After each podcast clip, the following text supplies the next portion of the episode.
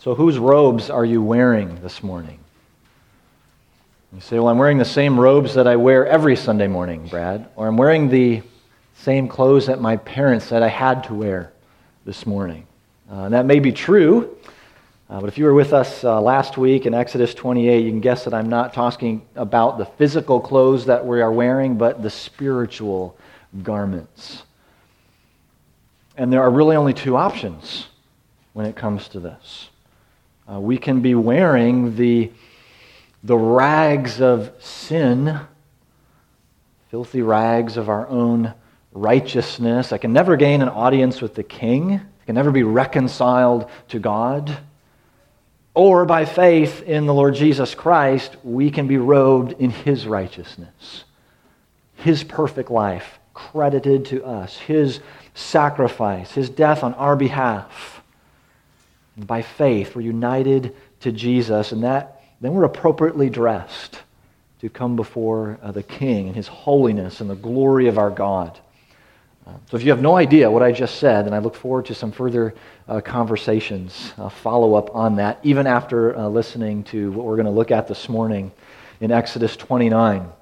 These garments for glory and beauty. They, they've been described, but the priests, so Aaron as the high priest and his sons as the priests, they're not priests yet.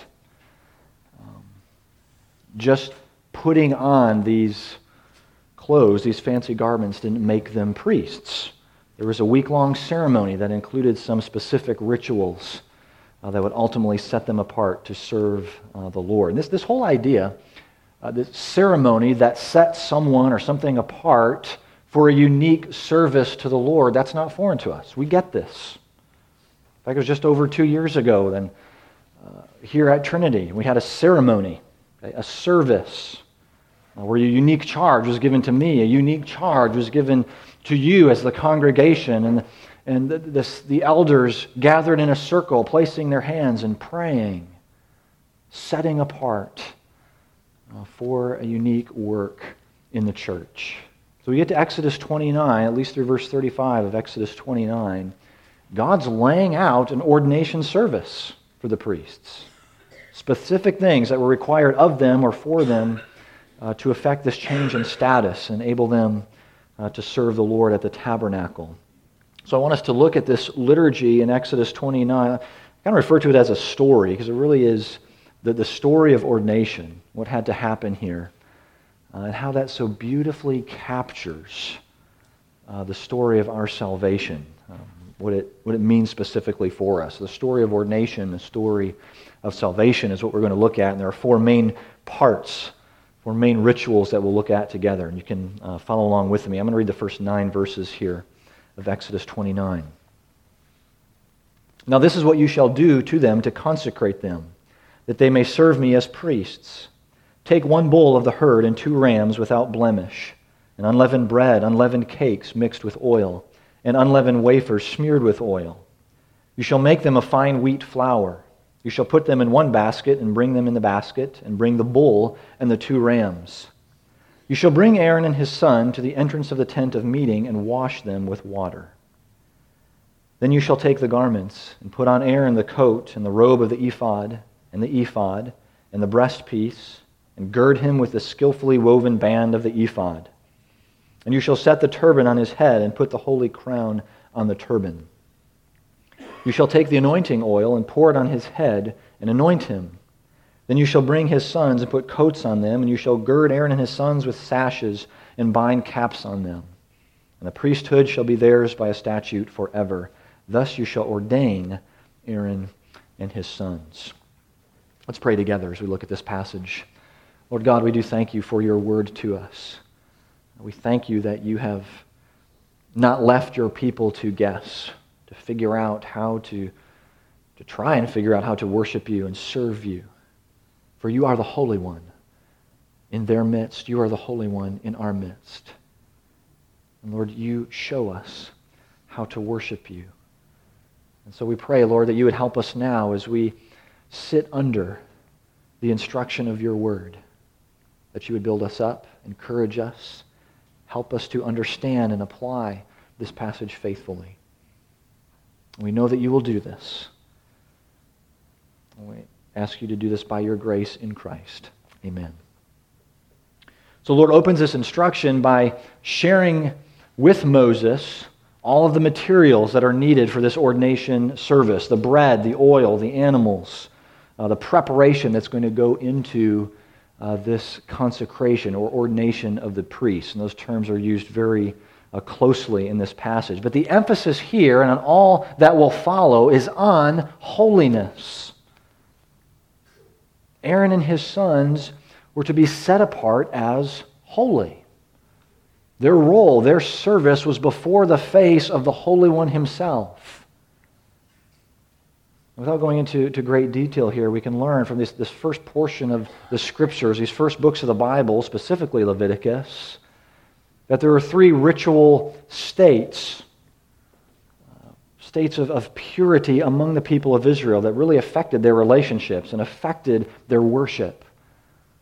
There was an unclean or impure state clean, pure, and then holy.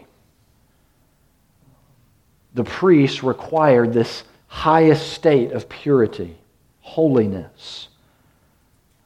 We've seen how the garments uh, last week were to, to reinforce this, um, which they put on as a part of this service. But the, the very first ritual is the actual washing at the entrance to the tent of meeting there in verse 4, which is different than the regular washing of the hands and feet that would happen at the bronze basin. That was a part of, of their service. But this was a full bath. Hey, maybe you had to take a bath yesterday or a shower yesterday or this morning before coming to worship. Complete cleansing before the Lord. Cleansing on the outside to show the cleansing that was needed on the inside, the removal of sin. And so, not until after they were washed were they robed in these uh, special garments. This is the second stage, second, you know, element of the story here, second part of this liturgy, robed in these elaborate garments, robed for glory and beauty. The high priest is going to represent the people before the king, before his majesty, he must be appropriately uh, dressed. remember, with this, with this garment, the, pre, the, the priest carried the people with him. I mean, literally, on those, with those stones on his shoulders and on the breastpiece. Through the priest, it was the people that were going into the presence of the Lord. The people themselves that were actually praying, confessing, offering sacrifices, and feasting. And this representative was to be holy, not just outwardly, but inwardly, holy of the heart. You may remember in that gold band that was around the turban. Holy to the Lord, it read. And that's something that was unique to uh, the high priests. Uh, his sons, the priests, did not have that specific part of the turban. But the next part of the service in verse 7 you shall take the anointing oil and pour it on his head and anoint him. Chapter 30 tells us about the unique blend of spices and oil that was prepared for this very purpose. So, whether it's a king or a priest, it was the anointing that really set that person apart and enabled them to serve. Shows God just pouring out, pouring out his spirit upon this one. We read of this idea, this, this pouring, this anointing uh, in Psalm 133. It's used to describe the, the blessing and favor of God upon his people as they dwell together said it's like the precious oil on the head, running down the beard, on the beard of Aaron, running down the collars of his robes. Only the high priest is anointed with this oil, set apart for that unique service. So, the last part of the ordination service is the most extensive, had to do with the sacrifices. Three different sacrifices uh, offered by Aaron and his sons. You think, well, wait a minute, aren't the priests supposed to be the ones offering sacrifices on the part of the people? Don't they bring the animals, sacrifices for them? And that's true. But it shows that before they could do that, they had to make a sacrifice for themselves. So they're washed, robed, anointed, but something had to be done about their sin. We know it was their, that it actually was their sacrifice because of what we read in verse 10. And you shall bring the bull before the tent of meeting Aaron and his son shall lay their hands on the head of the bull. And that same thing is repeated in verse 15 and 19 for the sacrifice of the rams. Placing their hands on that animal literally made it their own. Their guilt is, of their sin is being transferred to that animal, which would die as a substitute. And we mentioned uh, last week, verses 10 through 28 really bring it home, that the priests were not immune from sin. They needed forgiveness, just like any other person did. So let's see here how needy, through, through this ordination, how needy the priests are, and the grace of God in providing the sacrifice that set them apart. Here, the order of the sacrifices is, uh, is important to understand. Because they need this cleansing from sin, forgiveness, purification before God. And this is done through the bull, given as a sin offering. Um, something that's worth noting here that the details we find here in chapter 29 were given likely uh, very shortly after or in conjunction with what we find in Leviticus 1 through 7 and all the description of those sacrifices. In Leviticus 8 talks about the, the actual consecration of the priest with this assumed knowledge uh, in mind. Um, you know, think about these sacrifices. If you're inviting someone over for a summer meal, you're going to host someone at your house. You're not, you know, going through the fridge or the pantry saying, "What do I need to get rid of here? What's going bad?" I'm going to lay that out before my guests, before my friend. Now, maybe you have friends where you do do that. You clean out the, the fridge together. Um, but offering, making an offering to the king would be very different. So you'd give your very best. So the very best parts of, of the bull are burned separately by the priest. The most prized portion is the Lord's.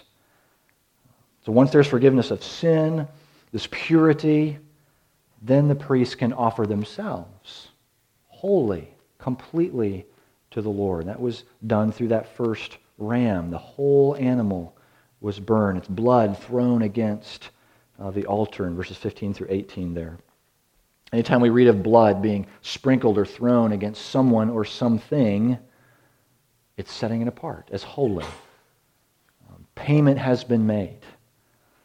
Um, Leviticus 17 reminds us of the significance of the blood. I'll read you this verse. For the life of the flesh is in the blood, and I have given it for you on the altar to make atonement for your souls, for it is the blood that makes atonement for life, by the life. So the blood of the second ram, that's that third sacrifice, that's applied to the high priest, high priest, applied to all of his garments. So here's this high priest who's now dripping with oil and with blood, set apart as holy. A portion of this sacrifice was to be eaten as a shared meal between the priests and the Lord. This is that, that third sacrifice. And they do that right before the entrance of the tent of meeting. So after the forgiveness of sins, offering themselves, there is sweet fellowship with the Lord. Read uh, just in verse 26. portion of the animal was set aside. You shall take the breast of the ram of Aaron's ordination and wave it for a wave offering before the Lord, and it shall be your portion. You shall consecrate the breast of the wave offering that is waved and the thigh of the priest's portion that is contributed from the ram of ordination, from what was Aaron's and his sons. It shall be for Aaron and his sons as a perpetual due for the people of Israel, for it's a contribution. It shall be a contribution from the people of Israel from their peace offerings their contribution to the Lord. And so this portion of the sacrifice is waved before the Lord, not, not like you wave know, a passing car or a friend or something, but these portions are offered to the Lord and received from his hand, waved before him, offered up and received uh, from him. So if God's chosen people are to worship him, come into his presence, then they need to be holy, or they needed one who could represent them as holy, set apart. And this is what God provides through this ordination. And the Lord is really showing his people here, he's really showing us his heart. That he wants us to be there in worship. He wants us to come into his presence, that he enjoys sweet fellowship with us. So he makes this possible. You see his heart here? All of these these unique rituals. It's the very heart of God for us. And I think of what the Apostle Paul says to Timothy, 1 Timothy uh, chapter 2. It says the church is continually, should be continually giving thanks to God. And that should be increasing. It is pleasing in the sight of God our Savior, who desires all people to be saved and to come to the knowledge of that truth. This is what God alone makes possible through the mediator, through the high priest. In the very next verse, it says, For there is one God, there is one mediator between God and men, the man Christ Jesus. So Jesus is exalted above the heavens. We've read that in Hebrews chapter 7.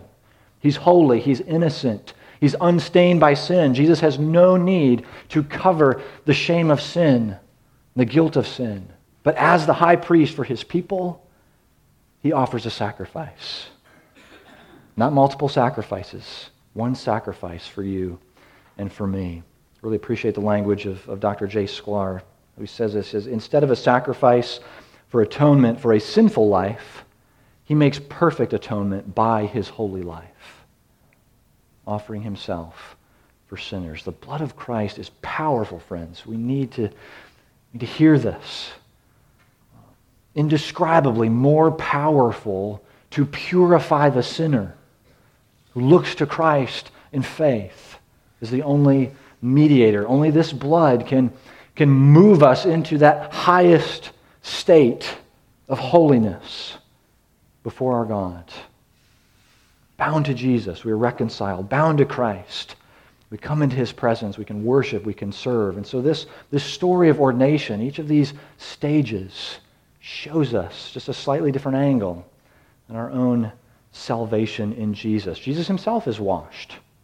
Again, not because he needed to be cleansed from sin, but to identify with his people, with all those he came to save. And so Jesus himself, thinking of his baptism in the New Testament, in a way is setting him apart as the high priest. And so, united to Christ by faith, we are washed. Waters of baptism show us what God does on the inside to cleanse us from our sin. Jesus talked about this as the new birth in John chapter 3 that regeneration, the Spirit of God cleansing us, changing us, renewing us. And even though that regeneration only happens once, where the disposition of our heart is changed, that cleansing continues. It's ongoing. Every time we confess our sin before the Lord, there's a renewal, there's a little washing. If we confess our sins, here's 1 John 1.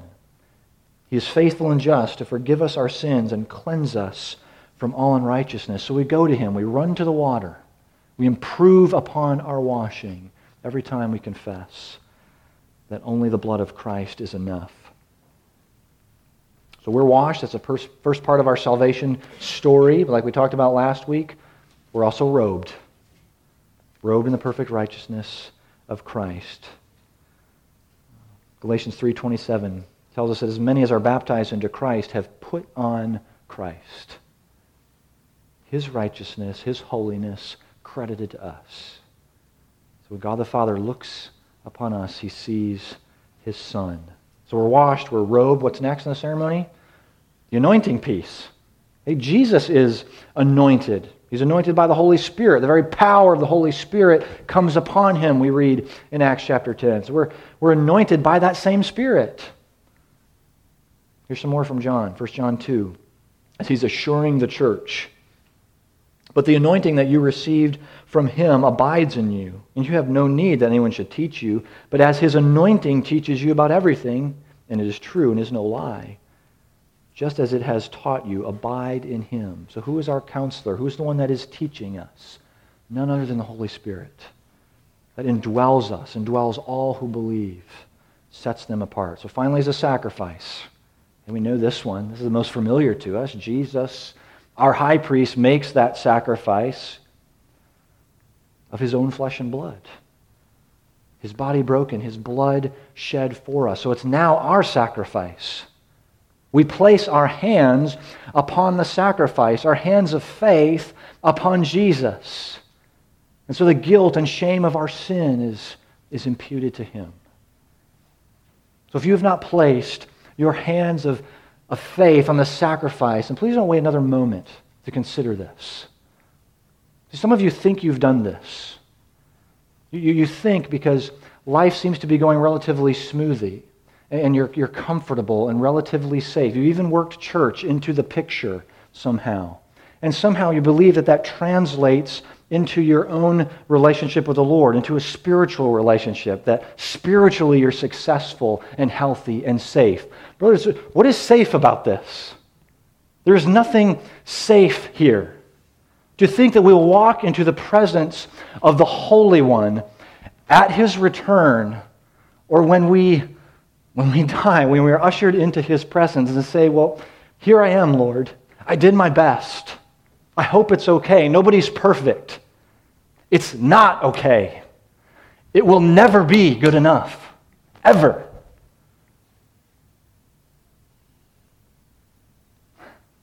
His character does not allow him to be okay with it. He sent his son to die, to be the great high priest, because he's not okay with it. By his mercy and grace that abounds beyond measure, he gave us his son. When you leave this morning, you will be a dead person walking. You have no eternal hope if you have not placed your hand upon the sacrifice. Look to Christ. Cling to Christ. He is your hope. He is your life. When that, when that gospel, when that explodes in our hearts, it just explodes outside too. It explodes our gratitude to God. We can't, we can't get enough. We just want more of Jesus. We want more of the joy and beauty of knowing Him and being known by Him. So, church family, we've been washed, we've been robed. the sacrifice, anointed, the sacrifice has been, has been made. Well, what does that make us in light of this passage? It was the consecration of the high priest. It makes us priests in service to the Lord. Apostle Peter, he writes that we're a royal priesthood. And revelation given to John, all the chosen of God come together on that great resurrection day. He says that are priests of God and of Christ. So we've been consecrated. We've been set apart to serve our God with all that we are. The priests surrendered their whole lives, pictured with that that animal sacrifice entirely consumed. Read these verses. Verses, uh, verse 20. The blood touched the ear. They smeared blood on the right ear, and blood on the, the right thumb, and blood on the, the big right toe. And it sounds really weird to us. Showing a place of honor and favor on the part of the priest, but every part of them was consecrated to the Lord to be used in service. Ears, hands, feet. We're to, we're to hear, listen to the word of God, respond in obedience. work of our hands in service to the Lord, walking faithfully as his ambassadors in this place. We're set apart, saved to serve with our whole selves. So let me ask you, what parts of your life can you surrender more fully to the Lord? I guess in, in one regard, we could say, well, every part of our lives could be surrendered more fully. But try and be specific. Be specific to where you are in this season of life, where God has placed you. It'll come down to you know, priority management. What is we value, commit ourselves to. I mean, we're set apart to, to worship. We, we serve as discipleship through our time in worship, and not just here, also when we're at home with our families. We surrender, we serve by listening well to someone who's hurting, to someone who's uh, confused or in need. We, we serve by getting to know our neighbors, taking the risk. It's risky. We serve by giving generously of the Lord's provision to those in need and for the work of the church. Think of the, the people who brought the animal sacrifices and the, the portions for the priests. Their portion would come from those sacrifices. We provide for those who minister among the church. As Paul notes on more than one occasion, he says, Our contributions are a partnership in the gospel. So when we give to the work of the church, we're offering in this way, we are, we are contributing to our own discipleship and the discipleship of those around us.